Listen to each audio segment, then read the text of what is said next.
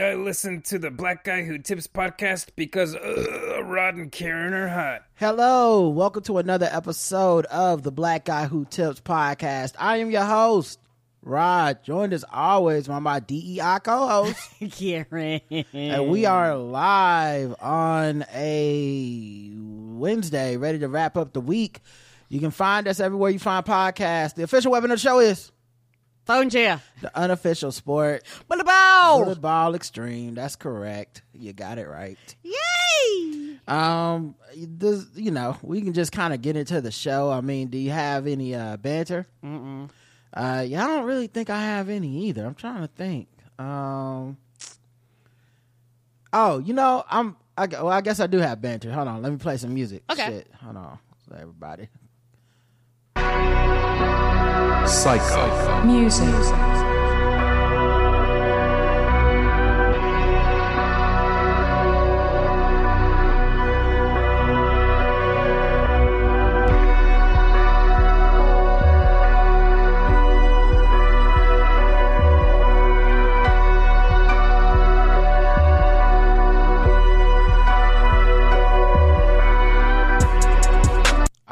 Um, I did have a couple things. First is um, I'm thinking about not doing my Black History Month countdown this year. I know people said they were looking forward to it, but I can't think of 29 more coons. Like I, that was, I I barely- a hell of a list. I barely made it through the list last year. I was getting to the end. I was like, man, who else we coon? Who else?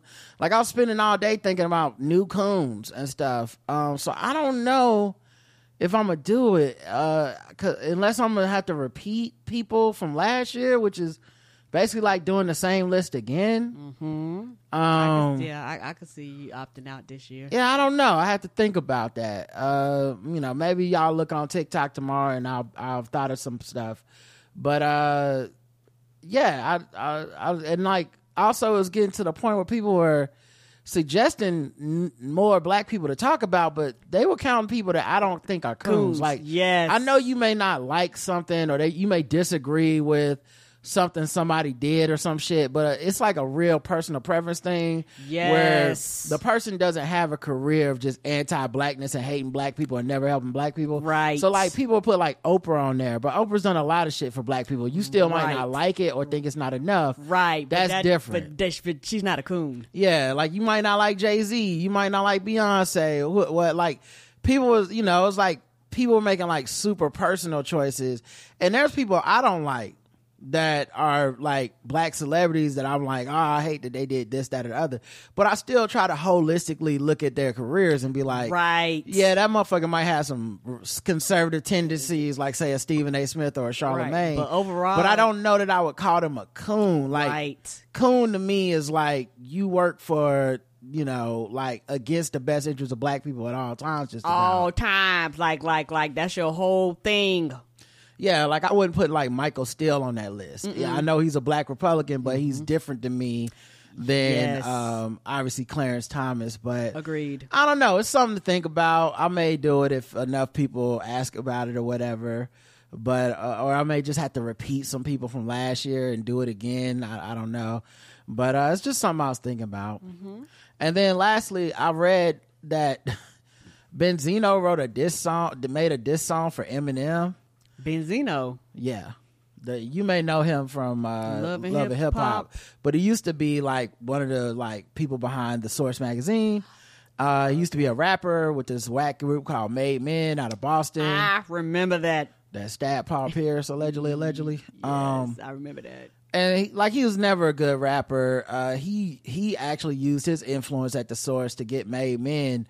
Uh, it was something like either four and a half or four mics. And that's when people start losing respect. People like this whack ass shit. Yeah, and it to me it lost all credibility for the source. I've Mm-hmm. I've never looked at the source again as like a standard. I know other people will say it was, but after that, for me, I, I there was no rating on any album that I could respect because I was like, "What the fuck is this shit?" Everybody know that that album was whack.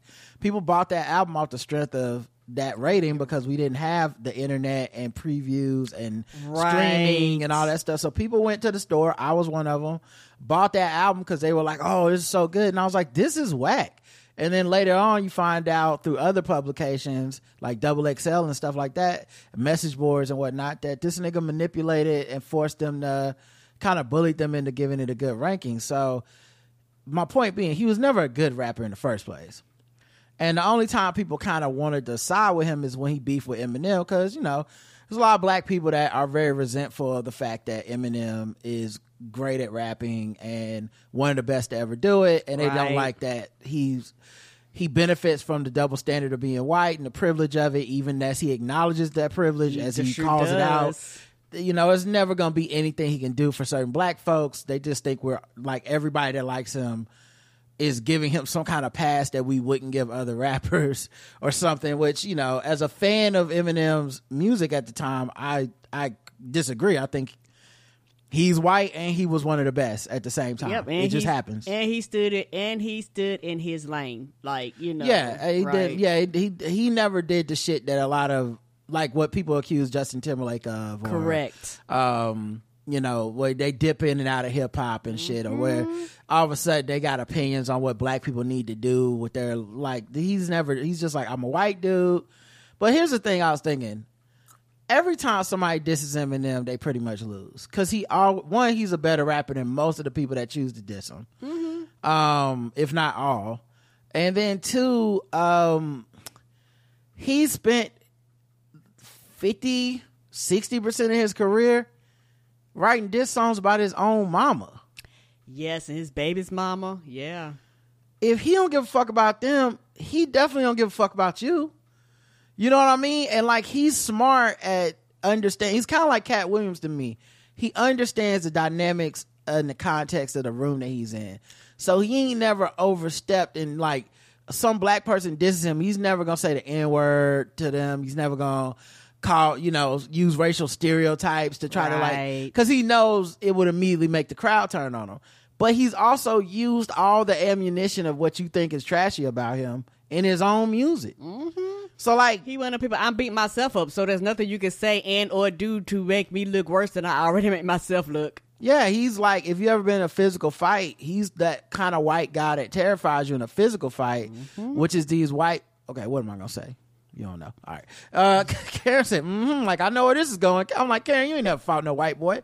I ain't Um, never fought no white boy. No, I have not. Right. Okay. But, but I appreciate you. Uh, I appreciate you. I'm- yes, Andy. Okay, I'm, I'm I'm trying to encourage and go along. I know, I know. It's just, you know, it's like, are you listening? You just, yes, and it. All right. So what I'm saying is he's he's the kind of white dude that uh, can terrify you. And I don't mean because of their stature, their size, or whatever. It's those white dudes. I don't know if y'all ever been in a fight with one of these guys, but they like hit themselves and shit. Like you, you knock them down, and they like get up and punch themselves, and it's like, what the? Who the fuck am I fighting? What is wrong with you? Like you, ah. like you start being concerned, even though you want to beat them up. You start being concerned about them. Like, are you all right, man? Like you fighting some demons, and not possibly me. your own safety. Going, if you fuck yourself up, what is you gonna do to me? Right, because if because if he's not the kind of person that has a tolerance, a, a pain threshold where I can be like, I have beaten you up enough that you will quit, because they're like, I beat myself up, bitch. It's like, oh God, this motherfucker's never gonna stop. That's that's Eminem and his style of like battle rap is he beats himself up, and so then you start saying shit, and it just piles on what he said. Like if you're you're like, oh, that's why you white trash, you piece of shit. He's like, yep, uh, you benefit from white privilege. I know. You're like, uh, fuck. Right, I, I ran out of shit. Your mama wasn't shit. I, that's what I be saying. Like I, Your that- baby mama a hoe. I rapped about it three songs ago. Right? Yeah, you probably did fuck her. You probably did. She on pills and shit. Like, I, it's a, it's a wild, it's a wild dude to fight. Not, and it's weird. I guess 2024 is just the official like diss year. You know, like everyone's dissing. Ever since Katt Williams, I feel like everyone's airing grievances. Everyone's being messy. Everyone's uh, putting it out there. Stuff that was behind the scenes or intimated is becoming very public. But Di- Benzino trying to get in on the diss economy is, I draw the line there. No, thank you. No, thank you, sir. Even Mos Def shit felt like he inadvertently stumbled into the diss territory, but he didn't write a rap. He, the, the true, he did not write a rap. Yeah, He did not put a beat to it. He's just talking shit on a podcast. Was- this is this is getting out of control, and I think Benzino knows where I draw the line, guys. We got to stop. Okay, we don't need we don't need this. Everybody needs to get along. Right? We Please. we letting the corny people come back, and we can't have the cornballs coming back to the music. We we went through this once with Benzino's music. We no one wants to do this again. Know okay, I don't. All right. Now let's go into some other news. Again? Look, here we go again. We got variants. Really need to keep a mask on hand and follow the plan. Get the vaccine and second shots, whether woman or man. Black out who tips is doing they part, but the dummies expand. Niggas would rather believe a bunch of misinformation. Fuck y'all idiots not getting shots. Now we gotta regress. If we keep going in this direction, we never can rest. Never can get back to the lives we be living the best. Damn fool, stop the lying, stop the intubation crying, cause it's your fault that motherfuckers dying. Huh.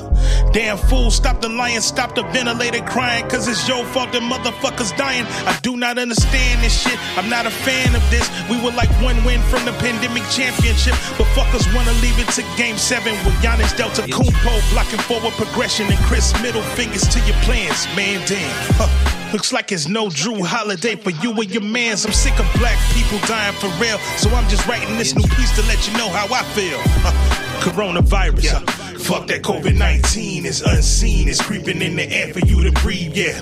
Huh. So fuck that COVID 19 is unseen. It's creeping in the air for you to breathe. Yeah.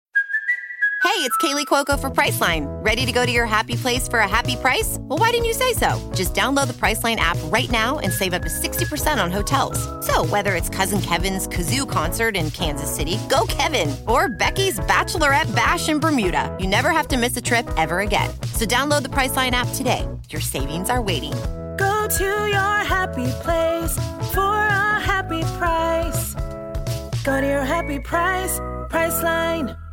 Coronavirus time okay uh we still still out here still things to talk about yes uh highly contagious hand foot mouth virus is spreading in middle tennessee The fuck is that? uh i, I don't know All three hand, foot, and mouth. What is you doing? Uh, said Brett Wolf woke up Sunday morning with 102 degree fever and chills. He tested for COVID, strep, and the flu. Everything came up negative. When the red spots on his hands and feet started multiplying, he sent pictures to a nurse who's also a family member. She immediately diagnosed him with hand, foot, and mouth disease, a mild contagious viral infection common in young children. yeah. This- Oh, so this is something that kids commonly get. Yeah, because they touching everything and rubbing on everything. They they like they like diseases and sicknesses kind of all over them because they're kids. Yeah, I have no idea how you get it. Um, Wow. uh, how do I mute this? Okay, there we go. Yeah. Um, I don't know how exactly you get it, um, because you know it's literally something I've never heard or seen somebody get. But it, it apparently, uh, like from the pictures, gives you red blotches on your hands and feet, and they scab over and blister, Oh, so adults are catching it. and it's extremely contagious. Wow. Yeah, sometimes I just think about how we just been out here living. I feel like the coronavirus brought a lot of awareness to shit. Yes, it has. rounds right now. A man named Brett Wolf woke up Sunday morning with a fever and chills. He got tested for COVID, strep, and the flu, all negative. He started seeing these red spots on his hands and feet. He sent pictures to his nurse. She diagnosed it hand, foot, and mouth disease. Now we see the hand and foot. Is that also happening in his mouth? Is that where the mouth comes from? Probably is. Because I can't imagine anything more painful than that in your mouth. Oh, You shows your hands, right? Yeah, Ooh. They that's the best. It, that's the best it's looked in about in all five days. Today, I'm finally pretty much scabbing over to where I don't think the blisters are contagious anymore, and I can actually put on shoes. the big problem that kids run into when especially when they get the sores and blisters in their mouth is that it hurts and because of that because the the blisters and the sores hurt they stop eating and they stop drinking and that puts them at risk for getting dry and dehydrated So that doctor says the disease does appear mostly in kids under five, but adults can catch it by touching a child's blister, then putting their hands to their mouth or eyes, ah. or when the infected child coughs. Now, Brett thinks he caught the disease from a coworker's toddler who came to his workplace over Christmas break. It is oh! extremely, extremely contagious, and I mean, having hundreds of blisters on you for for five straight days is no fun. This is why I always take off, uh, take your kid to work day. No, thank you. I've seen your kids. i you have pictures of them on your desk. That's all I need. And there's no cure for this. Doctors say eventually the fever, body aches, and blisters will go away on their own. Wow. Oh, no cure. Wow. No medicine. You just have to go through it. And the thing about kids, you know, kids, you're trying to teach them and they're learning and they touch everything. And particularly at a certain age, that's why it's five and under because they tasting everything and touching everything and putting everything in their mouth and rubbing on everything. And it's kind of, you know, hard and to get them to understand to wash their hands and shit like that because they don't know you know that, that, they're they're developing but that's why they're highly likely to get it than probably any other age group the U.S. is still recording 1,500 COVID deaths each week as cases surge around the globe. Each week, still. Yeah, it's it's a weird thing because it's not even close to the peak. Mm-mm. But I mean, obviously, this thing isn't done with us. And then, correct. Uh, and I mean, we knew that this would be here to stay forever. We knew this. Uh, we knew that we have these vaccines out here, and we know people aren't taking them. You know, um, and people are just choosing to like go through life like whatever. Who gives a fuck? Right. Um, in health news, wastewater testing shows the U.S. is in the greatest COVID 19 surge since Omicron, making it the second largest surge of the pandemic. Around 1,500 people in the U.S. are still dying from COVID every week. Public, expert, public health experts say two of the main reasons are waning immunity and not enough people accessing treatments and vaccinations. Right, right. Because numbers and statistics have showed it's not that people don't get it, but people who do get it, then they're up to date, you know, because now if, you know, you uh if you got your first shot or second shot or you haven't you haven't got like the booster, you know, like you say, that shit is waning off. You know, mm. a, a been gone, but you out here thinking you covered and you're not. And I think that's a problem. People go, Well, I got the shot, the booster, that's it. Notice that it, it was a continual thing for a reason so that after a certain period of time it goes down and you have to you know go back again but for a lot of people for whatever reason they they opted out numbers and statistics show that people are like fuck it i'm going outside raw and then they're getting sick um, the WHO reports 10,000 COVID deaths were recorded in December, while hospitalizations increased in dozens of countries. In Spain, authorities have reissued face mask mandates in health facilities. Um, the International Court of Justice in The Hague has begun hearing. Wait, what? How's that? That's not. Oh, this that's the name. That's the end of the article. To a new article. All right, cool. Um, so yes, people are still dying from it. I think that article could have used a little bit more perspective of like at the peak, this many people was dying because it yes, has come the- down, and I think we can be alarmist when we don't put things in context. Agreed. Because I do want people to know it's safer out here. It's just never gonna be one hundred percent safe. Right. And truth be told, it never has been. But this is the reason why you get vaccinated and your boosters and your flu shot, like other shit prior to COVID. You know, that's why they were people got like people have been dying for them. No, bitch, because the mass majority of us got our shots to protect you dummies and the people that have immune compromising systems. Paul Simon unlikely to perform live again due to sudden hearing loss. Paul oh, no. Simon got he got COVID He's 81 years old. He's a rock and roll Hall of Fame musician and co-founder of the of Simon and Garfunkel. Uh, he told the British newspaper The Times that the hearing in his left ear deteriorated, deteriorated, deteriorated. I don't know. While he was in the studio working on seven songs, which came out May 19th, nobody has an explanation for it. So everything became more difficult. My reaction to that was frustration and annoyance. Not quite anger yet because I thought it would pass. It would repair itself. Uh, he performed one of his last live shows in San Francisco in 2019. Uh, he added that he recently survived a severe bout of COVID 19, which has been linked to sudden irreversible hearing loss in some patients. Ooh. Boy, have I been beaten up in these last couple of years, but I look good, right? Uh, even That's though it's shit they don't tell you about. Uh, I mean, you do hear about this stuff. I don't. I don't know. I mean, it's not one of the main things. It's Right. just- that, that's what I mean. we yeah. hear about all this stuff. Like they don't understand everything that can happen with COVID. Mm-hmm. You know, we hear about uh, chronic symptoms, uh, people having tonight having tinnitus, fatigue. A lot of uh, fatigue. We've talked about it on this show before, so it is out. This information is out there. Uh, this is a very low chance that you will get it and then get one of these symptoms? But it can happen. Uh, even though his hearing has yet to recover, he said uh, he felt a sense of relief in being able to step away from the stage. Hmm.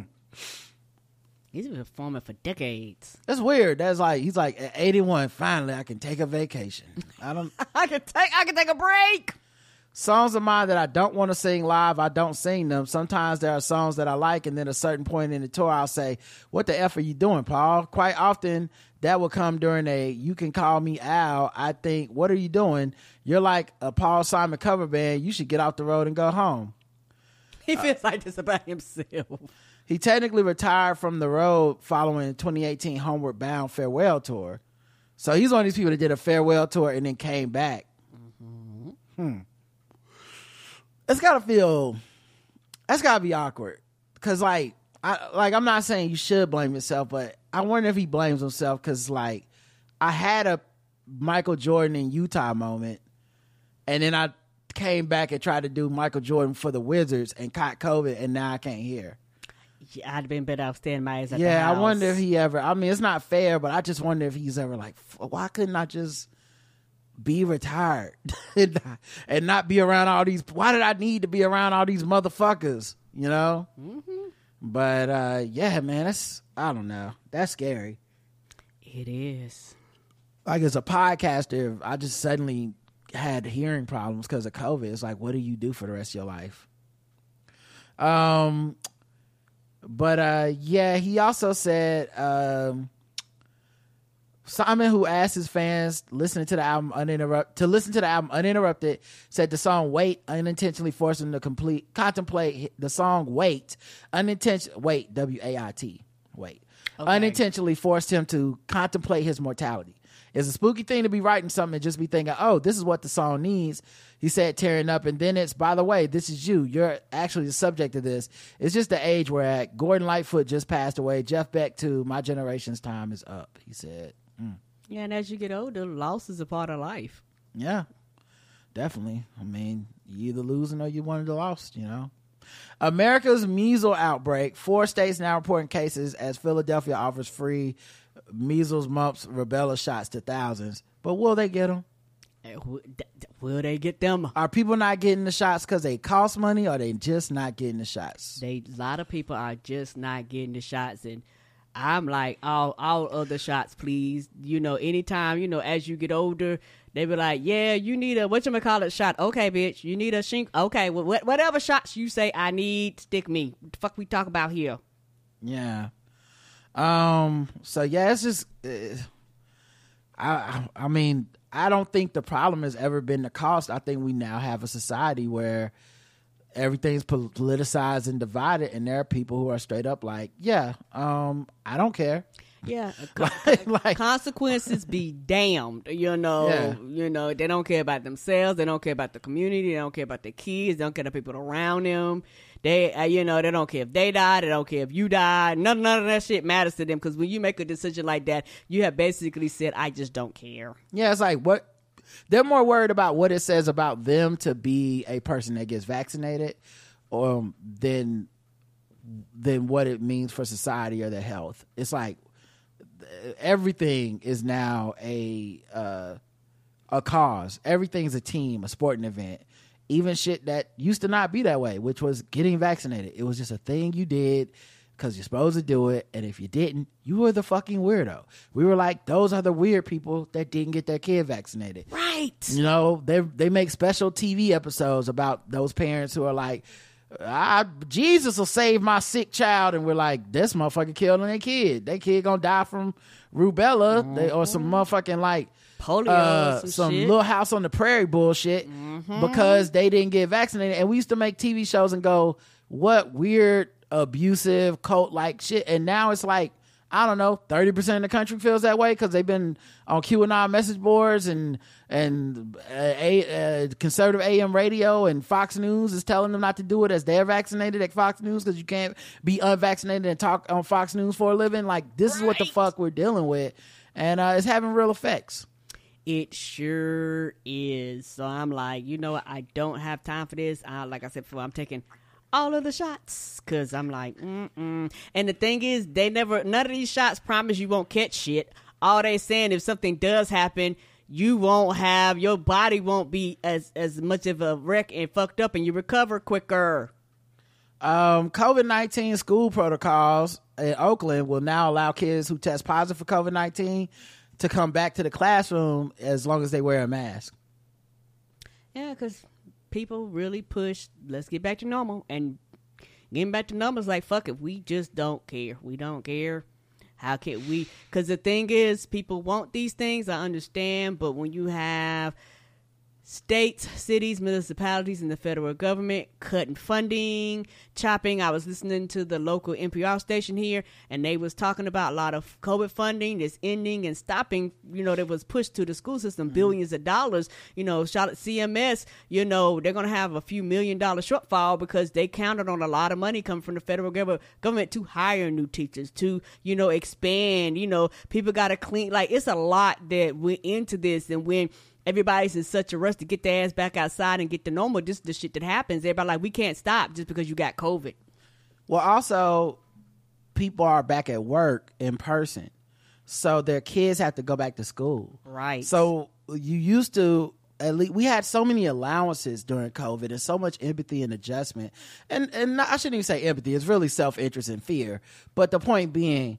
There was a time where it's like my kid has COVID. Everyone's like, then you need to stay home and your kid needs to stay home. We will see you in 10 days or whatever it was. Um, and at some point, once the wheels of the economy and capitalism started back up, it's like, okay, that's the flu now. That's if your kid goes to school and a bunch of other kids get sick, they fall for not being vaccinated. Or, or, Right. you know, hopefully the vaccine will make it not too bad and they just all wear masks and don't worry about it. Yeah. What happens when the kid goes to lunch and they got to eat lunch? What are the protocols for that?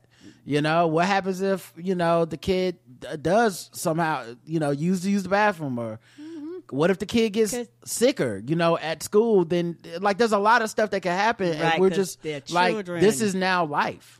Yes, when jobs started that, bring your ass back to work five days a week. Fuck it. Yes, parents are like, well, I, if I have to go to work, I guess you have to go to school. You can't stay here. Uh, so yeah, they said, uh, and uh, they said with over 34,000 students enrolled in OUSD schools, it is important to note that the virus is still contagious. However, the district is adapting to the evolving landscape of COVID-19. The California Department of Public Health officials attribute reduced impacts to the broader immunity from vaccination, along with the availability of effective treatments for the infected individuals. The latest guidance suggests a departure from the previous five day isolation period recommended recommendation following a positive COVID nineteen test. The masking mandate, initially placed in April 2022, was also lifted um, by the Oakland Unified School District. Uh, for those that aren't COVID 19 positive, wearing masks at school is now optional for staff members and students. So, yeah, this is where we at with it, y'all. It's wild out here. Yeah, it is. Um. All right. Let's see what else we want to talk about. Uh. Uh. Let's go to another segment. Uh. Where's my segment? Music. Um. Oh, there we go. Let me see what you want to be. You better move your body. You better move your feet. And I want to groove. Show me what's cool. Riding, caring, baby. LGBTQ news. They're trying to take us down, but we still around. We lit, we lit. They're trying to still shine, but we on the rise. We lit,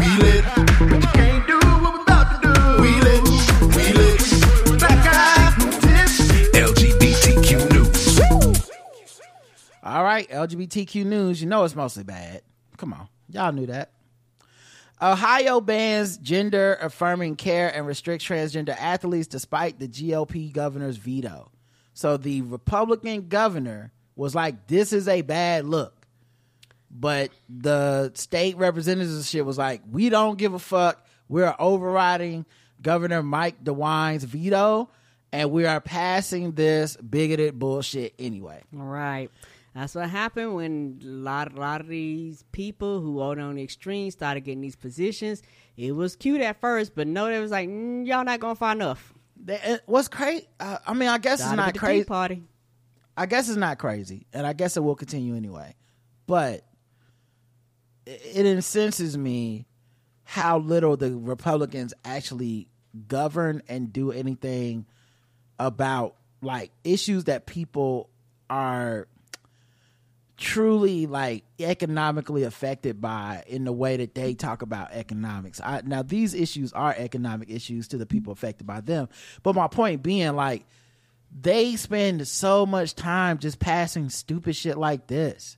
You know, trying to impeach the the person that's in charge of the border and stuff. Like just weird social shit like this.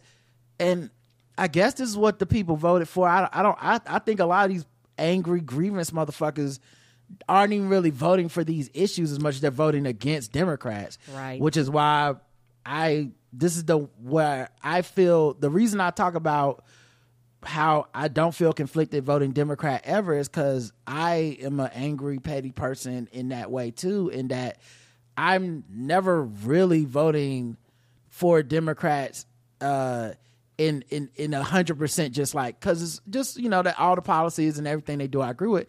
I'm always voting because these motherfuckers exist, and I'm and they unlike us don't quibble. They not sitting over there fighting with each other. They just be like, "Fuck it."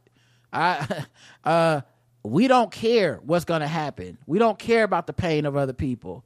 Um, so somebody got to keep the same energy. But right. In, in addition to that, you know, um, these issues do affect people. They do send a, the, the messages to trans kids, especially uh, who are at higher risk for dying by suicide And their guardians that care and love for them. and their families that love them because Mm-hmm. who gets gender affirming care? People whose families are affirming. Yes. So these are the families that are adults and made these decisions, informed decisions with their doctors, healthcare professionals, and their their children in mind. And there so much for life and liberty, so much for freedom of speech, so much for your body, so much for small government. They throw all that shit out the window to the point where even when the governor who's a Republican is like, this is a bad look. This is the kind of shit that comes back to haunt us at the polls in motherfucking 2024 Right. when it's time to vote. This is the And- kind of shit that activates people out of office, right? and they're like, nah, fuck that. They over the override cleared 24-8, mostly along party lines. Um uh, except for this one Republican Senator Nathan Manning, who has consistently broken with his party on the issue. Uh, they expect the law to take uh, effect in roughly 90 days. So yeah, a lot of people are gonna be affected by this shit. And once again, it's the message of it. It's I shouldn't say a lot of people. It's the it's it's not about the number of people being affected. It's just the message. A lot of people will be affected by the message that they're sending. Mm-hmm. Um, parents get sentenced to prison for vicious abuse used to turn their gay st- son straight. An Italian court has sentenced the parents of a gay teen to prison for a series of abusive acts in attempt to an attempt to force their son to be straight. Um, an Italian publication, La Stampa, detailed how the now 18 year old father, 18 year old, the 18 year old's father, Okay. read his diary when he was 14 and discovered he was gay. Afterward, he forced him to go for runs in the middle of the night, banned him from shaving, made him show his genitals, and also forced him to read pages from his diary out loud. The teen's father also took over his social media accounts and began controlling who he spoke to and where he went. After the father was turned down by a psychologist who told him homosexuality was not an illness, he then told his son that he must prove that he'd slept with a girl within a month. The teen could not handle it oh. anymore and turned to the school psychologist for help. The father has been sentenced to two years in prison. The mother's been sentenced to one year and four months for witnessing the abuse and doing nothing to stop it. The judge, however, granted the couple conditional suspension of their sentence if they take a year long psychological and remedial course. Italy's far right government has contributed to the perpetuation of homophobia in the nation as of late. Yeah, the people in office and the people in charge also send messages to the rest of the country. Mm-hmm. This is something that I think a lot of people refuse to admit whenever they try to opt out of like it doesn't matter who's in office. But hate crimes went up under Trump for a reason. Yes, they did. They went through the roof. There's a reason that they went down under Biden. There's there's a reason. There's a reason they went down under Obama. Like there's a reason after 9/11 hate crimes went up on people that would seek everybody, Muslim, it didn't matter. They were just like brown enough. When when when Trump was talking about the China virus, stop Asian hate was trending and shit because Asian people was getting beat up. Right, just living their normal lives, like in restaurants. We just fucking them up for no reason. and it's I think when people abdicate from this situation it, and don't choose to mitigate harm, this is part of it. And LGBTQ people ex- obviously experiencing extreme levels of hate right now because half of our country is literally making it their business to run on hating them. Um, and yeah, Italy's no different. Far right government, you're gonna get some far right motherfuckers out here feeling emboldened. Yeah, far right. Far right ain't an American thing. That shit is all over the world. Uh, a gender affirming care clinic was burned down in a horrific arson. Oh no! Yeah, I told you it was all bad news. This is terrorism. Firefighters in Decatur, Georgia, have determined that an October fire at a local gender affirming care clinic was intentionally set in a move one activist has labeled as terrorism. Like that when they do the abortion clinics, same thing. It's terrorism. Yeah. The fire in the city's historic Blair building was contained to one office and no injuries were reported. Uh, according to a recent statement from the fire department, the statement expressed that an investigation has determined the fire to be incendiary in nature, indicating the fire was intentionally set. The Blair, Blair building houses several medical providers, but a police report confirms that the target of the fire was Q QMed, which uh, focuses on gender affirming care. And a lot of times, it's like how Nicki Minaj doxes people, right? Like, you don't have to come out and say like kill these people, but you just go, this is where they live. Y'all know what to do. And then when you see this is why that woman, um, Libs of TikTok woman is so dangerous and putting her in a official capacity in a governmental role Makes no sense. It makes no sense because this is a person that that doxes people knowing that they will be terrorized. Um, but the QMed owner, Dr. Izzy Lowell, said, We won't be intimidated. We will not stop providing life saving care to our patients. While the office is completely destroyed, Lowell said the clinic is seeing patients remotely. She also confirmed the FBI is investigating the arson attack as a hate crime. Well, it that's good. chest. So yeah, shout out to shout out to not being afraid, you know, because it's gonna take it's gonna take a lot of that because these motherfuckers ain't afraid. No, they're not. Um, conservative Christians rage at unnatural TurboTax ad showing a loving gay peop couple. Oh, Oh, no! yeah, that one on the boat. Not a loving gay couple. Did they be showing?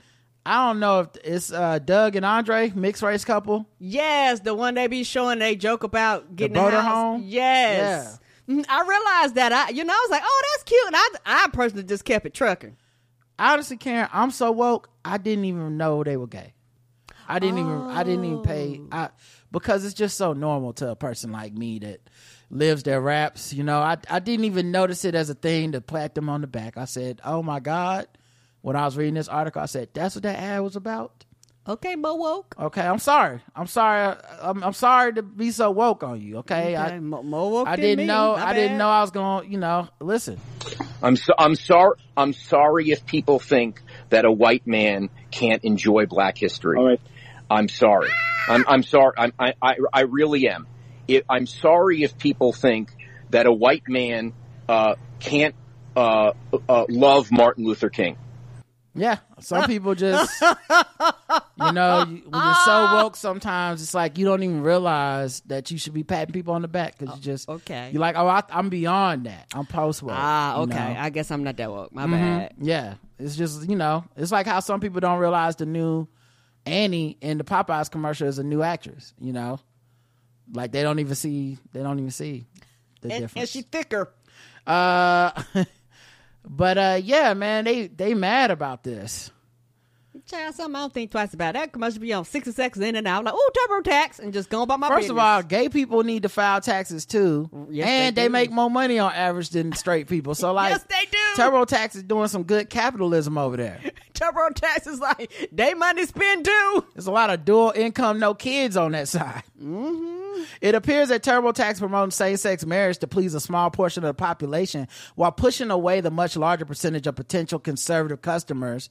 Uh, millions of Americans strongly believe marriage should be between one man and one woman. The fuck that got to do with taxes? But TurboTax would rather take sides than remain neutral in the culture war. You know what's funny is like if they would have shown straight couples, no one would have said they were picking a side. Agreed. It would have just been like that's a commercial. The second they showed a, a gay couple, it became a DEI pilot on the airplane to them. It's like what the fuck? TurboTax like ten percent is ten percent. We don't care. Right. What is this black guy doing on this horse? Um yeah, in an attempt to redefine family, TurboTax is using public airways as subject families. They always love par- talking shit up. Public airwaves, it's just commercial space that they pay for. Did they- public airways. anybody could pay for The for. fuck are you talking about? You about? can change the channel, that, and you're not forced to watch any of Right. this. This is their they're forcing it down our throats bullshit again. Uh, but yeah, they said uh, to subject families to the decay of morals and values while belittling the sanctity of marriage. Even though homosexuality is unnatural, this advertising is pushing the LGBTQ agenda. Yeah. Um. So yeah, I guess they mad. Uh, OMM, the people that were mad about it, is an offshoot of the anti-LGBTQ plus American Family Association. Uh, it then encourages followers to sign a petition. They got thirteen thousand signatures so far. If I was TurboTax, I'd be happy for this uh, free advertising. hmm You know, Yeah, I'm. I, you know, I understand TurboTax is business. but I was TurboTax, next time I come out, would be all rainbows and shit. Yeah. Like I was like, oh y'all Take- mad? yeah, like when you walk up in my motherfucking TurboTax office and the door open, it'd be like, "Won't you take me too?" Okay, Yes, you make me feel Right, right, mighty right. You have to turn the music down when the when the Republicans come in. I know, right? They be like, huh? Can't hear Yeah. you. Hold on one second. Let me turn this down. Come on, come on, come on, come on, come on, chameleon. But like, why are you on roller skates? Oh, everybody, it's mandatory. Yeah. You must wear roller skates.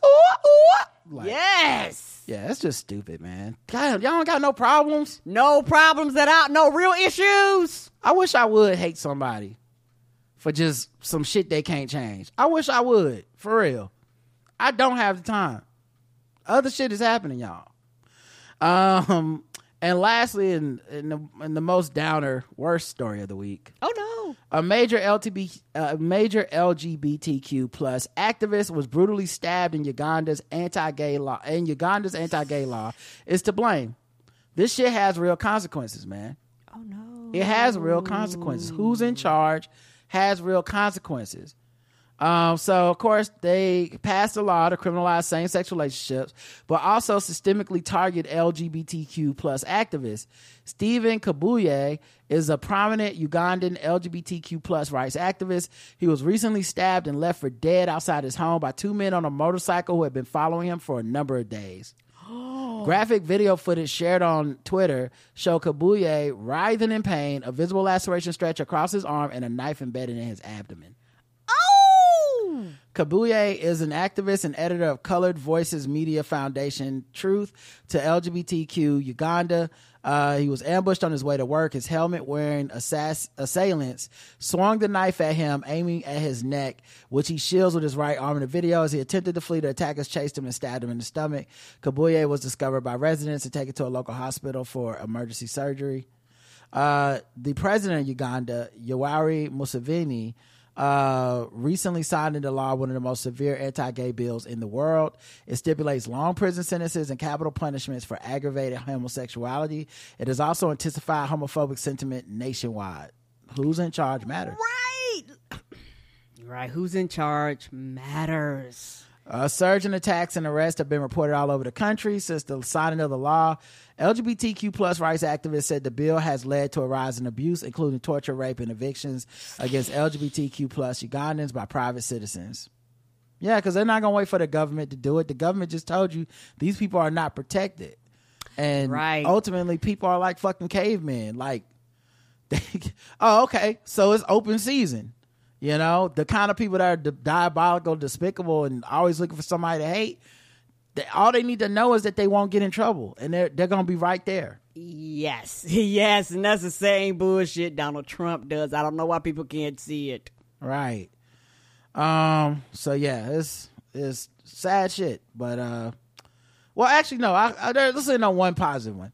President Joe Biden is on his way to appointing a record number of LGBTQ plus judges. Let's go. So it's not just black women, black people, people of color. Like the white the White House, the Biden administration is trying to fill these seats with as much diversity and uh and excellence as possible. You know, it's like this is the opposite of Trump. It was just like give us a dumb white person that just supports anything conservative. Doesn't matter if it's in the law or not. We just need judges that that just will do whatever regressive shit we want to do. And uh, Joe Biden's out here trying to find uh, finding qualified candidates of many diverse backgrounds and putting them in. And a lot of times, what happens is we'll celebrate, oh, black people, black women, women, uh, what, but we'll leave out LGBTQ for some reason. We'll leave out that as if it's not also part of the diversity. Yeah, yeah, it's part of the diversity, and also like any other marginalized group, a lot of times they've been bypassed for these positions, positions that they probably should have got decades ago. People probably came in before them and got promoted over them, and so a lot of times they're going, "Who are these people?" Basically, they got skipped, bypassed that are that's probably overqualified for the position that they are. Let's give them a higher position so they can do their job, something that they actually deserved. And also, it shows that they're being intentional. Right. Like I made that joke about I didn't even know those guys are gay, but that's a joke, you know. Like I, of course I knew in that our ad that oh it's a gay couple, but it's good to know because it's you need to see this. You can't measure change you can't see if you don't see it. It's why I don't like the I don't see color.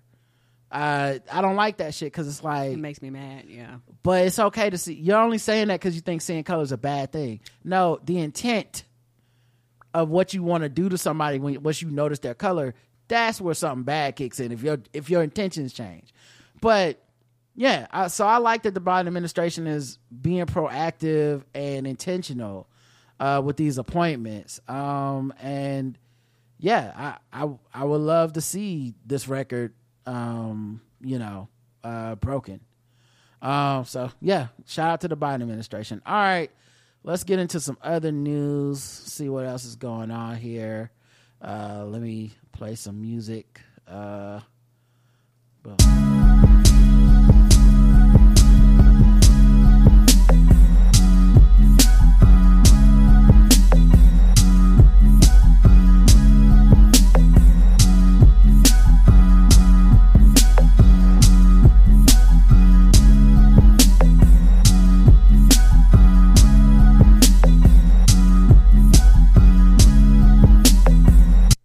All right. Uh, white, uh, a white Vogue magazine director slams Megan Thee Stallion and Black Twitter goes off. Uh, so a Vogue employee tried to slyly diss the Hiss rapper, and now social media users are calling for him to be fired. Okay. Sergio Kletnoy, I guess is his name. Um, I put up the picture of him. They have a picture of him with Nicki Minaj, I guess. Uh, uh, I, I don't know if they met or something.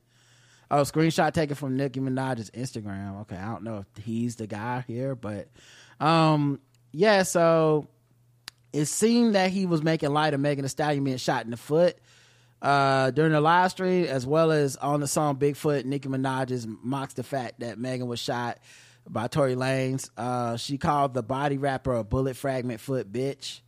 Uh, Kletnoy added insult to injury by commenting with numerous foot emojis and commenting not fragment foot, lol, not even a whole foot. Kletnoy's role as the prestigious fashion magazine includes booking celebrities for photo shoots, as well as interviews, which translate to him having a lot of power. When fans noticed, they began to call him out. Right, because they was like, you can't do this because of the position that you hold, dog. Like, you're dealing with a magazine and you're dealing with celebrity like like you're gonna be interacting with all types of people and i don't know if she's ever been on vogue but she may be at some period of time it was like the fuck is this sir This is also why stand culture shit is so dumb because a lot of people think it's like rooting for a sports team. These are real fucking human beings. Mm-hmm. This isn't the Saints versus the Chiefs, dog. This is an actual person was shot in the foot by a man and went through a whole fucking trial and this man was found guilty. Just because somebody put it in a rap don't necessarily mean that you and your professional ass uh, uh position knowing that you have to deal with probably all kinds of rap artists and probably both of these women separately right need to be out here rooting like you're rooting for a team it's crazy Mm-mm. Uh but yeah someone said if vogue magazine at vogue runway do not dismiss sergio kletnoy then i'm just going to assume that work environment is one of hostility towards women victims and that they are a corporation which tolerates the mocking of abuse sufferers um, in November, Nicki covered Vogue for the first time. and one of her Instagram posts, she went out of her way to thank him personally. So uh, maybe he felt like I owe her or I'm team her, or whatever. okay but you can keep that shit to yourself So he released an apology over the weekend. I'm a huge music lover and support many artists, especially female artists. Everyone who knows me knows I know I love Nicki, Megan, and so many other musicians. I joined a live stream for one of my favorite artists and was excited to hear where there's a new song from her. Kletnoy posted on his Instagram story. I made comments that unfortunately were taken the wrong way. No they were not I never meant to mock or insult anyone and have always been a fan of both women. My apologies if my comments offended or hurt anyone. not true that, It's it's literally all. impossible you didn't mean to mock her. I mean, the line is mocking her. You're like, ha ha ha. And then how be like, people, people how are people supposed to take that yeah, not the whole foot, fragment foot, ha ha ha.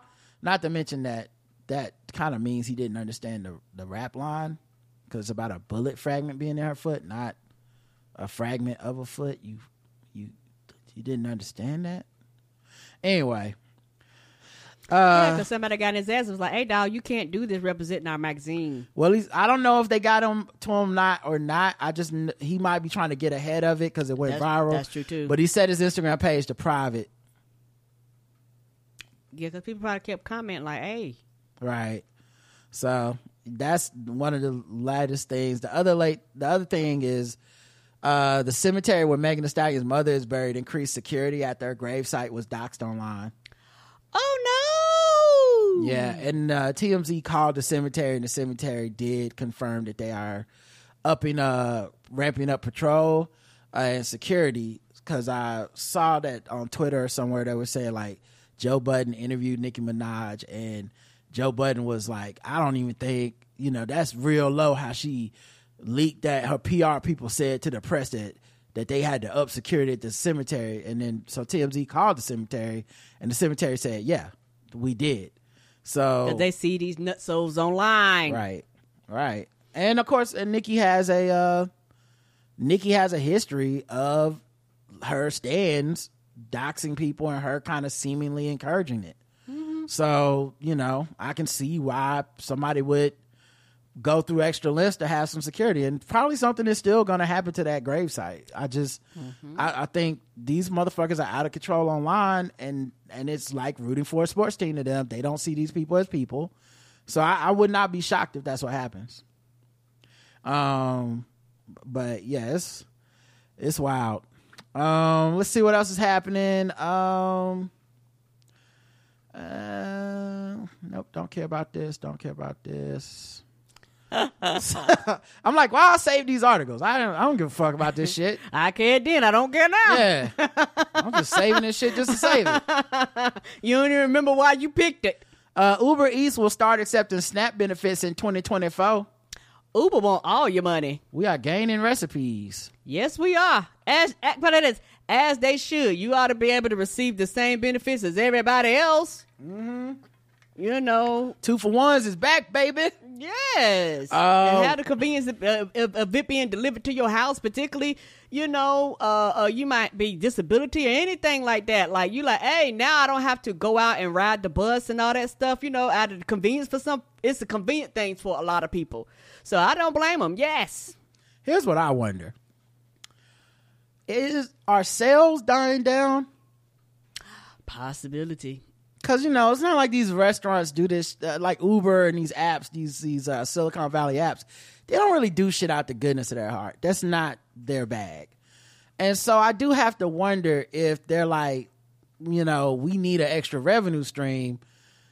How can we accept SNAP benefits just so we can get it? I I have no issue with it. As you said, a lot of people will have issues out of like a um a place of like you know capitalism and and jealousy and be like, oh, you shouldn't be able to get Uber Eats if you on the government. You should have to go to the store, eat nothing but broccoli and with no salt, no pepper. like that's that's how a lot of people approach anything dealing with poverty and Right. and government benefits. That's not my issue, but I don't think they would ever do some shit out the goodness of their heart. And I'm imagining, especially with the higher cost of food on food apps, if like it's if it's like an extra losing proposition because they're not gonna like discount you. They're not gonna be like, you're on Snap. We're gonna cut down our delivery fee. We're gonna cut down on these price increases on the. I feel like they're gonna be like, yeah, you're on Snap, but you still owe us that ten dollar delivery fee plus all this other shit. Right, and also, not trying to be funny, it's a lot of the fucking delivery apps. Mm-hmm. So honestly, when I want shit delivered, Uber Eats ain't on the top of my agenda. I can't speak for nobody else. Well, a lot of people do use Uber Eats, but the thing is, they're not even talking about just delivering food. It's groceries too. Ah, So like, you know, it's like if you use like- Instacart. Okay. Which I don't know. Maybe Instacart takes Snap already. I don't know, but Ah, they they were like, well, if they take it, we need to get in this business too. That's yeah. true. Additionally, the company revealed its collaboration with specific healthcare plans to expand the array of payment options available for grocery orders. We are working with managed Medicaid and Medicaid, Medicare Advantage plans to support benefits to help members stay healthy, uh, like accepting FSA cards, flex cards, and relevant waiver payments on Uber. Select payment methods will be ready in 2024. This is yet another way we're simplifying how people can access healthy foods and connect to their local go- grocers in new ways. Yeah, I appreciate that. Yeah. We'll see how it goes, man. I'll see if anybody's using it. If they use Somebody it said Instacart does take Snap. Okay, yeah. so maybe they, it's just they, they want to get to the standard. Yeah. yeah. Maybe they're just trying to expand and give people some options. Uh, the IRS to crack down on sixteen hundred million millionaires to collect millions of dollars in back taxes. Get that money, get that money. Like I said, I don't know, remember the dude name, but dude got arrested, uh, not uh, and uh, got sentenced for like, hey, here's Donald Trump shit and everybody else shit. They ain't paying. They was like, sir, you can't do that. You're under arrest. But too late. Information out there. Yeah, I'm glad that they're. This is what I think the IRS should be doing. I think the fact that we know they target and disproportionately audit black owned businesses, small businesses, it seems like one a waste of money and resources, and it can't possibly be recouping the amount of value from just going after the top wealthy people who barely pay taxes, if any, in It's- America. It's not, and people need to pay attention. This is I my, put I'm putting my putting my conspiracy theory hat. I think this is a, one reason why uh, a particular lot of Republicans want to cut and defund and not have as many agents and kind of fighting Joe Biden on expanding because the thing is with a lot of these people you actually need the resource to go after these people with this big money. Yeah, because they can hire accountants, everything. Right, and they and, and they're gonna drag it, and you might have to take them to court. So a lot of times they want to keep the shit as small as fucking possible, just so you don't have the resources in the army to go after their asses and get that motherfucking money from them. And so to coop that money, a lot of times they, you know, we did shit where they flag people. Sometimes people get audited almost every fucking year. Sometimes and two and three times you constantly ask to certify, certify, certify, certify. That shit is fucking annoying, and they do that because they're like, we need to get this money, but the people they need to get the money from and get large amounts of money from actually takes time and effort.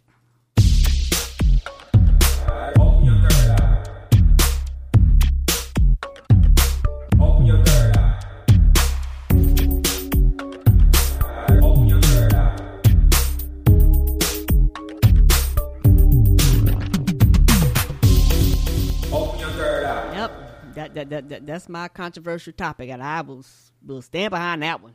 Yeah. Yep. You got it, Karen. You got it.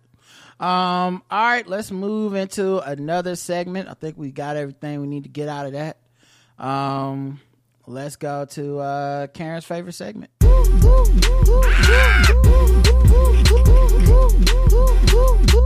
News.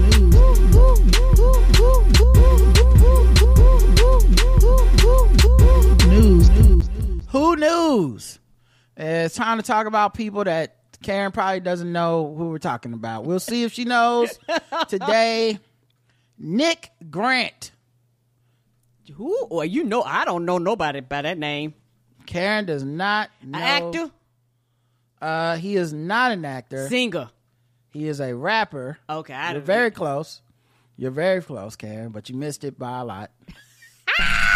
I hate to say it. I hope I don't sound ridiculous. I don't know who this man is. I mean, he could be walking down the street. I wouldn't. I wouldn't know a thing. Sorry to this man. Sorry to this man. Mm-mm.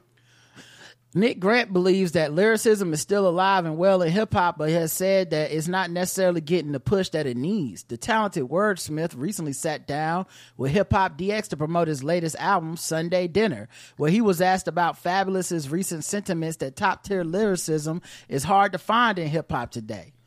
While he agreed, Nick named a few newer artists he has his eyes on and noted that they need to be ushered in by bigger artists to get the shine they deserve. We got to stop hiring people that love the trolling, that love all the negative stuff that comes uh, comes with it, and people that just love the microwave shit. He told Hip Hop DX, we got to get back to actually living and breathing the culture, the artists as well too. He then highlighted some of the rising talent he thinks people should be paying attention to. Okay. It's a lot of different young artists. The Marcus Clays, Mm-mm. I don't know. Don't know who that is. the Reuben Vincents of the world. Child. We got to push that. I've been here for a minute now, but these guys are younger. Uh, for Nick Grant, he believes that in order for the majority of new talent to succeed, they need to be ushered in by bigger stars such as Lil Wayne, Drake, Jay Z, J. Cole, Rick Ross, Wale, Kanye West. Uh, did with multiple stars like Kid Cudi, Big Sean, CyHi the Prynce. It's tough when I say this because I always get pushback, but lyricism is an old boys club. I feel like you got to be ushered in. I feel like the J. Cole's and Drake's, these guys are ushered in by Jay Z and Lil Wayne. That's how I feel about it. If these guys, it's if these guys that we know and love say you got it, then we believe them. We trust them. Even Kanye came in via Jay Z. I get a lot of pushback from that, and no, it doesn't matter, but I feel like it matters. So there you go, Karen. That is uh today's uh Who News.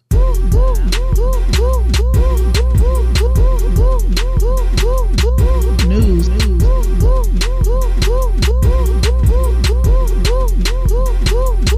News. News. Well, at least I know he rapping. I'm trying to tell you, you probably could read this article next week, and I'll probably be like, "Who all over again? Who?" Well, I definitely believe that, Karen. I absolutely, definitely do believe that's what happened. Mm, yeah, me too, because Chad, I'll be retaining. Hey, we're just fucking with them people because they black. We're just fucking with them people because they black. We're just fucking with them black people. We're just fucking with them blacks. We're just fucking with, fucking with black people. Hey, hey, do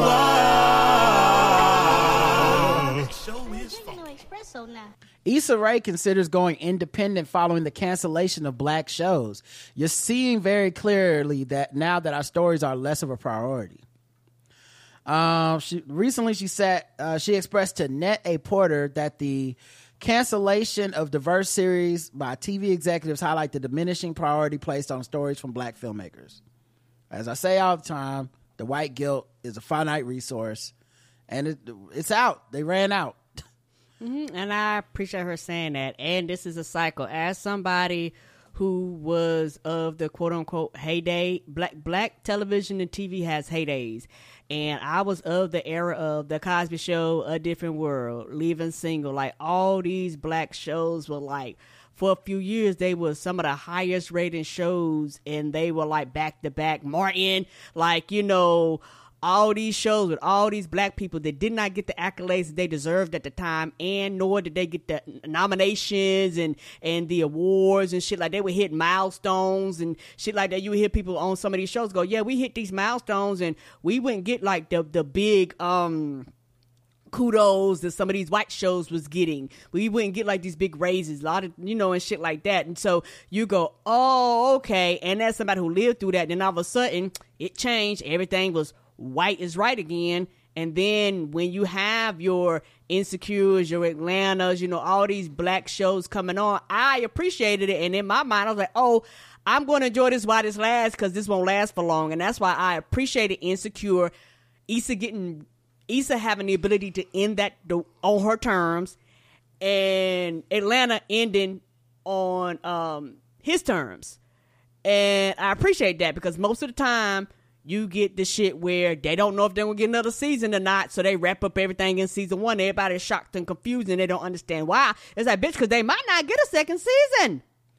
Um, I just love that she's so outspoken about these issues. Ever, you know, even when she was like, "I'm rooting for everybody black," like, um, she's so intentional. I love the behind the scenes making of Insecure that they did at the end of the final season.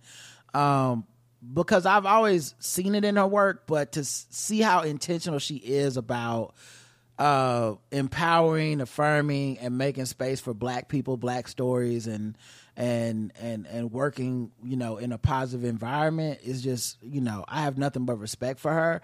But it's it's moments, and I love her work, but it's moments like this that I, I stand. You know, this is why she's one of my favorite people on the planet when it comes to at least, you know, as we can consume people, you know, in social media and stuff. I don't know her, know her, but um, she's one of my favorite people because I, you can just see the intentionality. Uh, she says you're seeing so, and she's saying something we've all noticed. She says you're seeing so many black shows get canceled. You're seeing so many executives, especially on the DEI side, get canned. You're seeing very clearly now that our stories are less of a priority. Yeah, because uh, multiple people have pointed out, um, uh, even uh, Yvette Nicole Brown did it a while ago. A lot of the people getting fired that were the first wave of fires before they started canceling all the shows, the DEI people, the black, a lot of them being black women. You saw a lot of them being the first rows let go before the bloodletting started, and it was like, oh, and we also canceling all our black shows. Yeah, because there's nobody in there advocating for them anymore. And DEI is just a suggestion. Yes. It's a, it's a thing that we have. It's a thing that the corporate structure will tolerate when can when convenient, but Yes. not when it's tough. When it really is going to cost them something, whether an opportunity, money, or they have to say no to some shit. Uh, then it's like, eh, well, that's enough of that shit. Right, and they know that the last people in be the first people to go. Yeah. Um, so she says, uh, I'm pessimistic because there's no one holding anybody accountable and I can, sh- I can, sure, but also at what cost? I can't force you to make my stuff. It's made me take more steps to try to be independent down the line if I have to. Yeah. And I believe rap shit ended their season two on kind of like a cliffhangery thing. And it's like, I'm sure if she would have known like, well, our shit is not coming back, she would have wrote it completely different. you probably yeah, you know, or you maybe you want to take it somewhere else. Like, hey, because what what HBO is doing, Max is doing right now is they they film this shit, they put it in a can, and then they sell it to the highest bidder, like a Netflix or somebody, and go, y'all y'all stream it, pay us money, and y'all stream it. Um, that's how little they care about the content, and they're not like trying to find new homes for the show. So it's not like they're saying hey, Netflix will pay the budget for season three of rap shit. Y'all go make it over there. They're basically like, your shit is over. And also, we're going to make money selling it. But no one's going to be able to watch it on here anymore. Or they can watch it here and uh, Amazon or whatever. Mhm. And my thing, and like I said, uh, uh, uh, open up my third eye again. When uh, uh, HBO got bought, they did a transition. I was like, hey, this company is known for doing cheap ass reality shows. They are not known for investing money in the shit. They just wasn't known for that. So now you come over here to somebody that has a prestige name. Yeah, you're gonna keep some shit. But you but but but you're not gonna keep a lot of shit because you're like, if we can do it cheaper, if we don't need it, why is it here? Well, also just it's not to me. It's it's even worse than that because that was is just like oh we're just trying to save money and so you cut everybody's shit. No, Game of Thrones is still gonna come on and that, that ain't cheap. No, it's not. You know, so it's, you know that's it's it ain't just a money saving thing. It's a the the the money that we see is not essential is the black the shit that goes to the black shit the DEI shit quote mm-hmm. unquote And- that is the money that they're like we could cut that out the budget but if it, if you were to say like so I guess there's no new season of you know blank whatever prestige white people show that costs millions there's no True Detective or whatever no it's gonna be a True Detective why the fuck would we cut that You know, right? And it's so ridiculous because, like you said, they they would you know say, okay, we're not renewing rap shit to to put another show in there that won't get as much ratings or to fucking play reruns of some shit that nobody's gonna watch. It's gonna get a fraction of the ratings. They'd rather do that than actually put some shit up there that people are gonna watch. Right. Uh. So yeah, zero to hundred. Oh, this gets a hundred, and it will always get a hundred to me. And I'm glad that uh uh Issa's in the place where she can make this decision and shit like that, or, or start considering these things. And she's very vocal about it. So she's saying, "Hey, I see y'all." Basically, like like that's her thing. Going, "Hey, I I see y'all and I see what y'all doing." And a lot of my shit is black shit. Yeah, I give it a a, a fifty, uh, mostly because of the circumstances that brought on the statement, but none of it for her because you know she. I think she's right, and I think black people are going to have to be forced to consider uh, vehicles outside of uh, the establishment once we get enough. I think you know who was way ahead of the curve on this shit. Tyler Perry. Yes. Decades of her. I know motherfuckers don't like him. I know mo- he got his his shortcomings and all everything else y'all have to say about him. But at the end of the day, studios come to him to film the film Star Wars and Black Panther, because he built that shit outside of their structure. You know, and um, if if if you don't like it, that's fine. If you don't like his work, that's fine. You know, whatever reasons you don't fuck with him, I'm not. This is not an argument about that, right? But you're noticing that the people that thought fuck Tyler Perry, I'm going the studio route. A lot of these motherfuckers is sitting at home right now, like, what the fuck am I gonna do? You know, because your shit is totally up to somebody that's not your audience. It, you know, it's even the promotion of rap shit. It's not up to Issa Rae and them. It's up to HBO Max and what are they gonna do? You know, are we gonna give you the budget? Are we gonna make this a commercial before every fucking thing? And when someone pulls the the pulls the switch down and says this one's over before you even get a chance for that second season, before before it's even uh had a chance to resonate with people, people didn't it's get- already hamstrung the fucking show, and now it's not getting renewed. And people do that chicken or the egg thing, like, well, it's kind of their fault. If you, th- I mean, not that many people were watching. It's like, well, why weren't people watching, it? A lot of people didn't even know the second season that it came out. Well, also it came out during the strike, so how you gonna promote it? Right. It's just shit like that that you know, um, it's real funky and foul. Whereas if you were existing outside of that studio structure, um, where a lot of your stuff was independent, or all you, the only deal you had with the studio was distribution. I mean, it allows you more freedom and a little bit more autonomy. And then the, the only thing that matters is can you reach your audience and will they support what you do? And Issa, I think, has shown that she has an audience and they will support what she does. So it's fucked up to see like a show like this end. And uh, I, more power to her. I hope she figures out a way to get outside that structure because I know her work would be even more unfettered, not having to deal with that bullshit. Yes, and also the thing is with Tyler Perry and a lot of people, black people have always had to go outside of structure, and a lot of times with Tyler Perry, he super served his audience, and people underestimating super serving and marginalized people or people that just feels like nobody gets them and nobody understands them, but nobody actually comes say, "I got some shit, this shit for you," mm-hmm. and a lot of times because we're fed so much different shit from so much different genres, when we find something we like and we love, we hold on to it for dear life, and we will support it to the end. And that has a lot to do with, with why like Tyler Perry's growth and all that shit. And I know people feel whatever way, but you know what? Them at church, at church going grandmas is is, is is the niggas that got Tyler Perry to where he is today.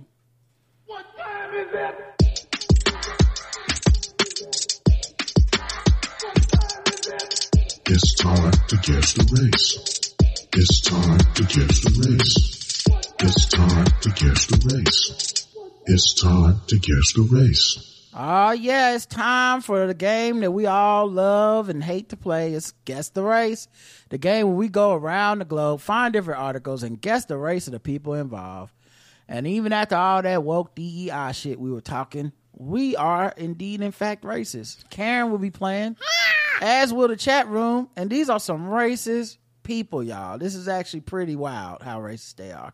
Um, let's go with the first story. A hotel VP accused of drunkenly slapping a teenage Disney World restaurant hostess three times over dress code snub. Yeah. oh my!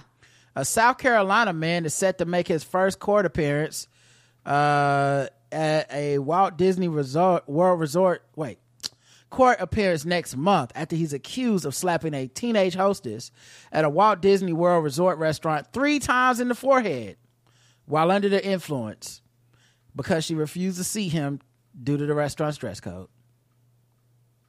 John Monroe, 64, was arrested and charged with battery after the altercation involving him and a 19 year old hostess at Citrico's inside Disney's Grand Floridian Resort back in November.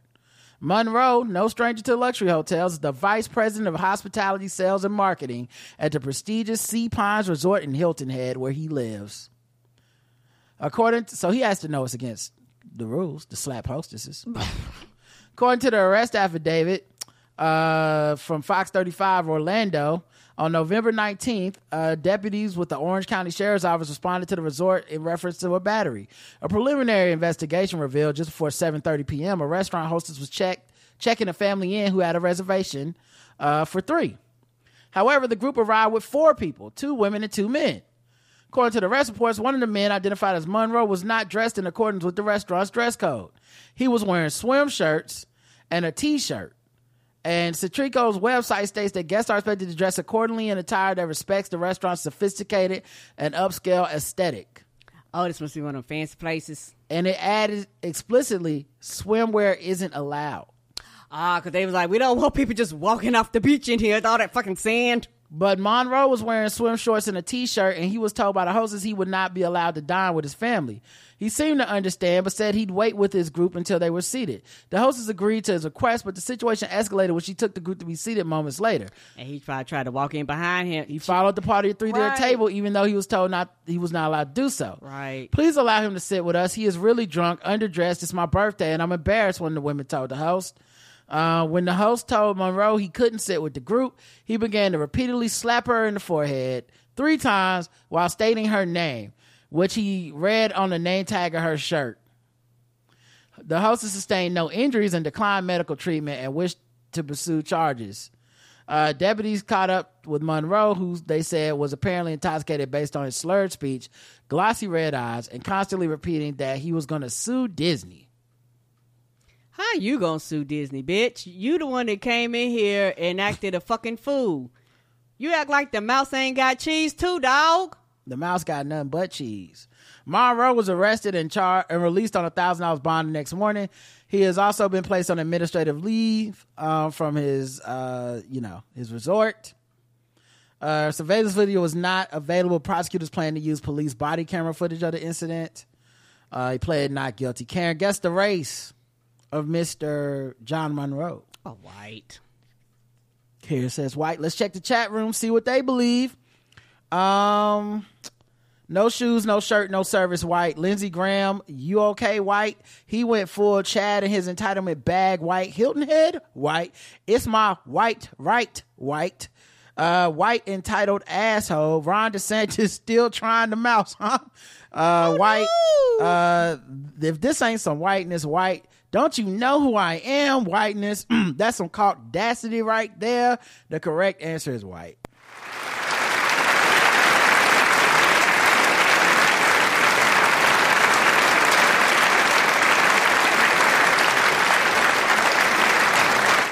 No one missed it. Let me show you his picture. Right, and the people at the party assholes too for asking her to bend the rules. Yeah. just be like, nigga, you can't come in here, dog. Or, either we all just need to go somewhere else to eat. Also, like 64 is too old to be that kind of a drunk person. You know what I mean? Like Right. 64, like I'm not saying you can't get drunk at 64. I'm not saying Mm-mm. you can't have a few sips. But like miss wear swimming trunks to a fancy restaurant and hit people in the head and make a scene. Nigga, you are 64. What the fuck is your problem? Right. Like Then talking about I'ma sue Disney. It's like, bitch, for why? Because we told you you couldn't come here because you wasn't wearing the attire.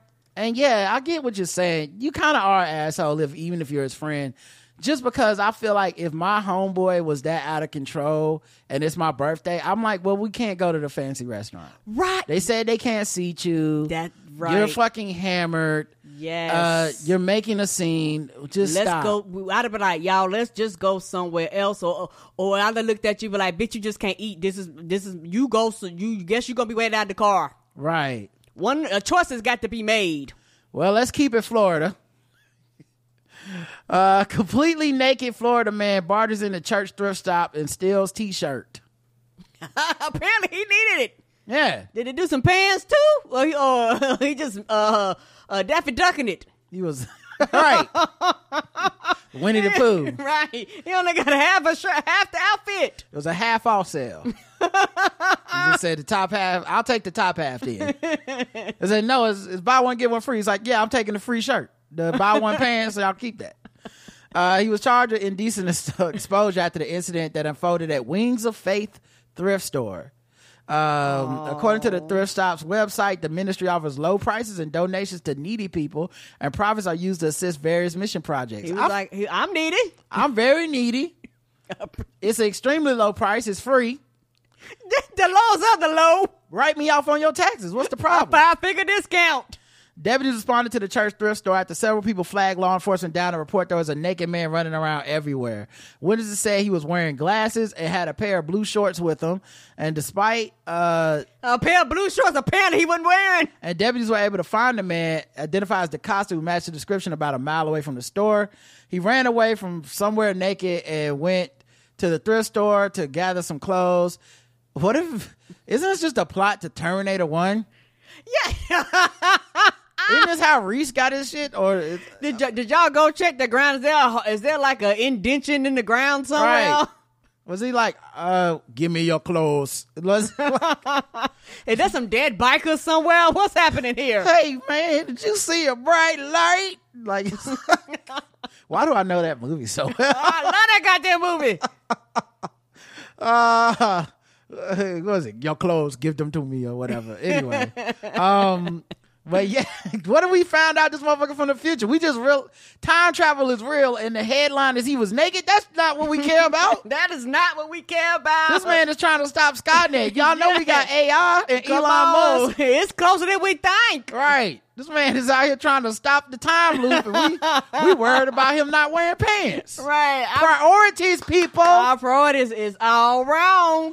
uh but yeah uh he they looking for Sarah Connor. He, he allegedly all that fucking future technology. This nigga was looking in the yellow pages for Sarah Connor. For real? How that make sense? uh, he allegedly entered the store fully nude, and the clerk at the thrift shop gave him a pair of shorts and told him to leave. But he wound up stealing a t-shirt on his way out, still completely naked. The Oh, so costume they, was, so they already was like, you know what? Okay. Oh, oh yes, yes. Sir, just get out my shop with your naked ass. right. They gave him a pair. But my thing is that they gave him a pair of shorts. Why couldn't you also give him a shirt? Like, why are you trying to be the, the head employee? Are you Mister Wings of of, of Thrift? I thought he already had some shorts he wasn't wearing. No, they gave the clerk gave him some shorts. That's what I just read. Oh, okay. Oh, so the people were saying they they found him with the shorts, but this is after the clerk had gave it to him. Okay. I don't know that he put them on, but they listen to what Oh. I'm saying. Uh, he was wearing glasses and had a blue. This is when they found him. The police found him Oh, okay. when he was in the thrift shop. The person that worked there, the clerk, gave him that short, the pair of shorts, and told him to leave.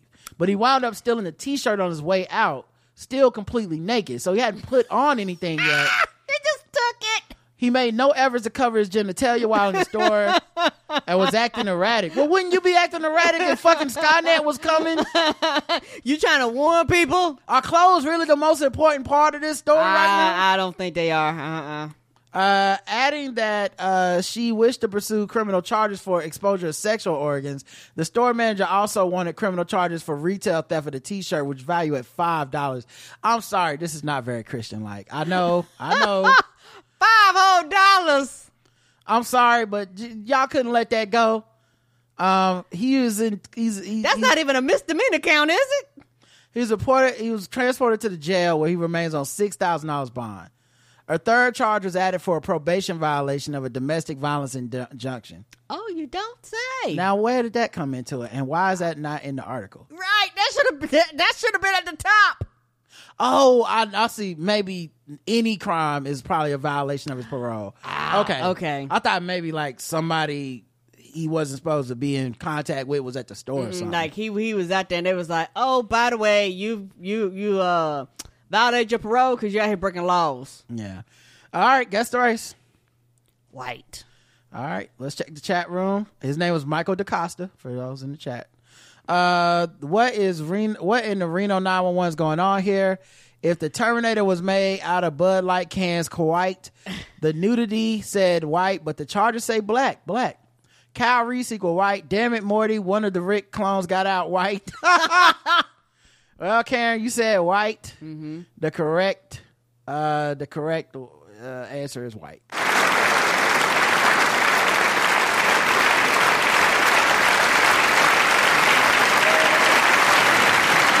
Believe J- J- somebody said black.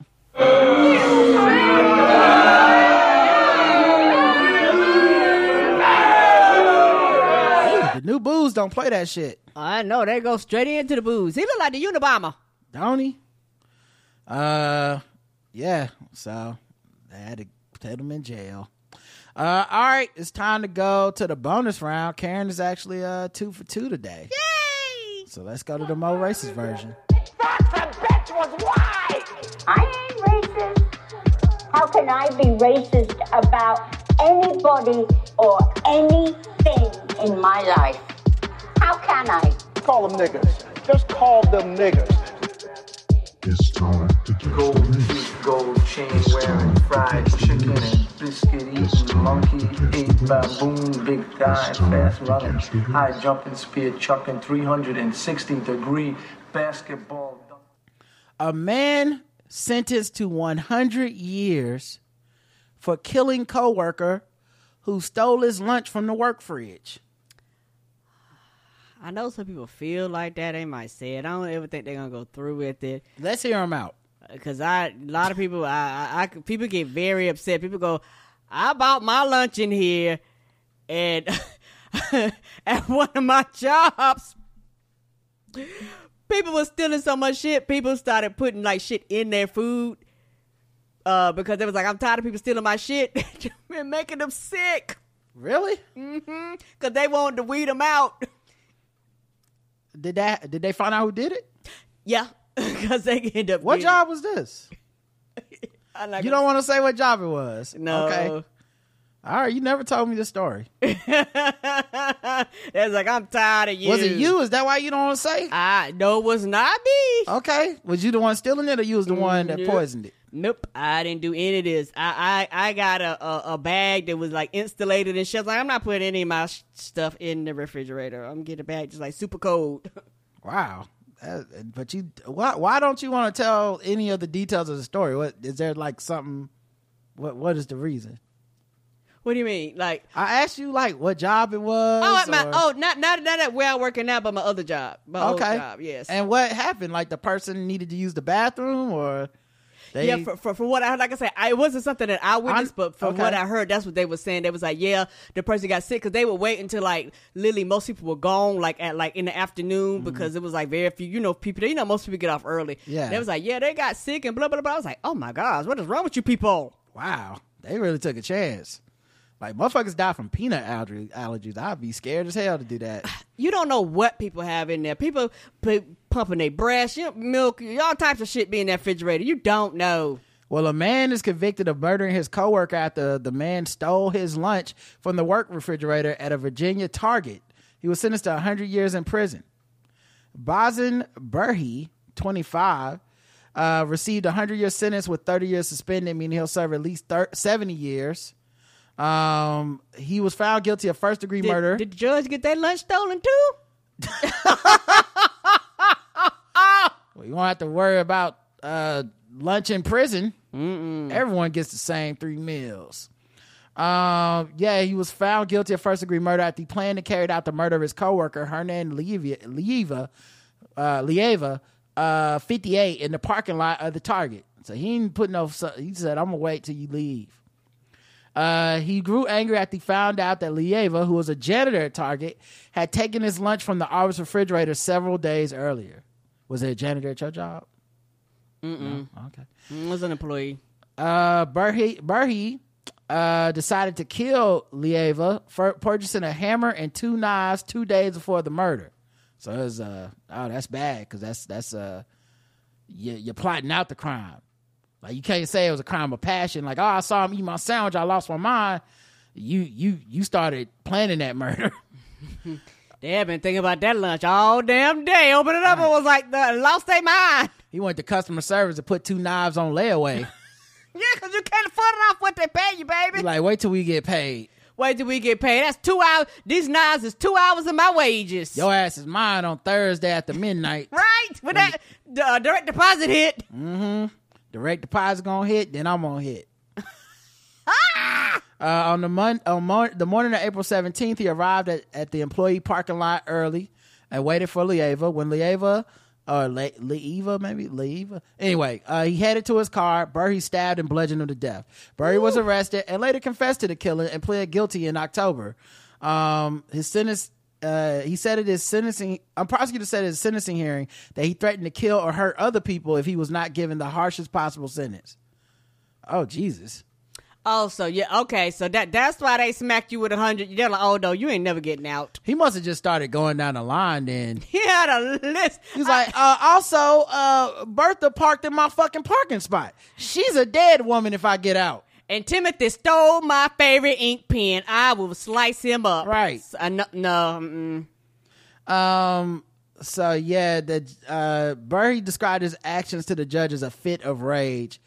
Uh, yeah, that's hard to do when you plotted it out for at least several days, buddy. And you're saying you're gonna kill more people. That's not a fit of rage. That's just how you. That's a That- state of rage. that- yeah, that's just rage. You're always like that. Yes, you are. Uh, but yeah, guess the race. A white. Karen says white. Let's check the chat room, see what they believe. Um, uh, Give it sec.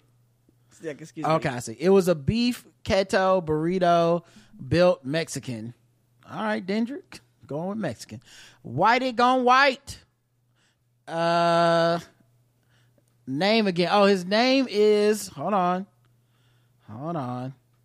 Bazin Berhe. B A Z N B E R H E. Yeah, I know. It's like something made up in Scrabble. I don't know. Latino. Former Target Two Face will see no light white. He's been some some of the way about his coworker's white serial killer. White is the receipt on the murder weapon. I just know that his first name is a plate of seasoning white, uh, white, Middle Eastern, Eastern European, uh, Serbian. The correct answer is, and you all got it wrong. He's black.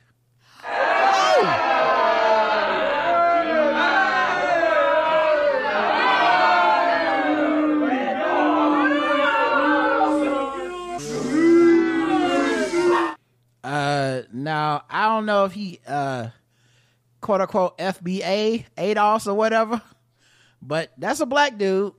Like he, you know, maybe he's from some some other place originally or something, or he got some Ethiopian descendants or something. That's the you know family tree, but yeah, he, he black to me. So Good child, he really wanted that food. man, right? Team Petty, I guess. Right? He kept that same energy. Call him Tom Petty. Man, you going you gotta be in jail for the rest of your life because you were like a motherfucker ate my lunch. And that's worth prison forever. No, it's not. I can always go buy some more lunch. Right. That's man, I don't know. This guy Oh, thank God for my calm de- demeanor. I, I I- don't know how people make it with all this like Pent up yeah, rage. I'm gonna Mhm. kill somebody in two days over a fucking half a ham sandwich. Uh, yeah, it's a lot of shit, particularly like when you're in the office that I just let roll off because I'm like, this shit ain't that goddamn important. Except for that time you poisoned that person that took your lunch. I did not. that wasn't that was not me. You didn't want to give no details. It sounded like it was you. I promise you, it was not. I kept mine at, at, at my uh, desk in my uh, expensive ass uh, uh, bag. That's what the killer would say. Man. Toronto, January 29th. A 23 year old Oh, this is just them reading the article. I guess I can do it. A 23 year old man was arrested for allegedly making threats and aggressively swinging two large swords inside of a Sikh temple in Canada's British Columbia province. Oh, shit. Officers responded to the disturbance during an evening service inside of Penticton Sikh temple. Um, police said one person was taken into custody and released later to attend the provincial court at a future date. Investigations are underway by our area Mounties into the incident, which saw saw no one get injured. Of course, it's Canada. Why would they get hurt? Uh, the temple raised a statement saying that it was an unruly group of non-society members inside the temple. Non-society. What That's that what they said about Jesus. Okay.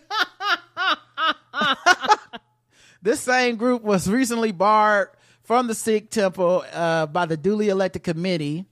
As a community driven society, we take these acts of violence and threats seriously for the safety of our congregation and those in the community who attend the various programs hosted on the site.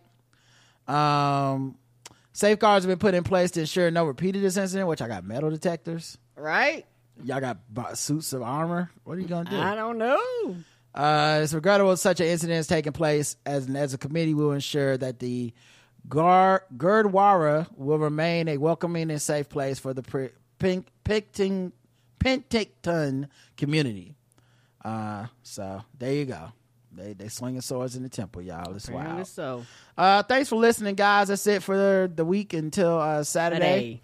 We appreciate y'all and uh, hope everybody's doing well. Thank you for all the listeners and stuff. We were at the store. We ran into uh, Erica, who listens to the show, who came to a live show before. Yes, and uh, and it was fun. And I I just have to say, man, we had the best fans. We do. We have great interactions with our fans all the time. Y'all are like really solid to earth, good people. Mhm. And I always say that the fans are a reflection of uh, the, the the artist. And if y'all are a reflection, then we are doing a great job. We are. Uh, so all right, y'all. We'll talk to you later. Until next time, I love you. I love you too. Mwah.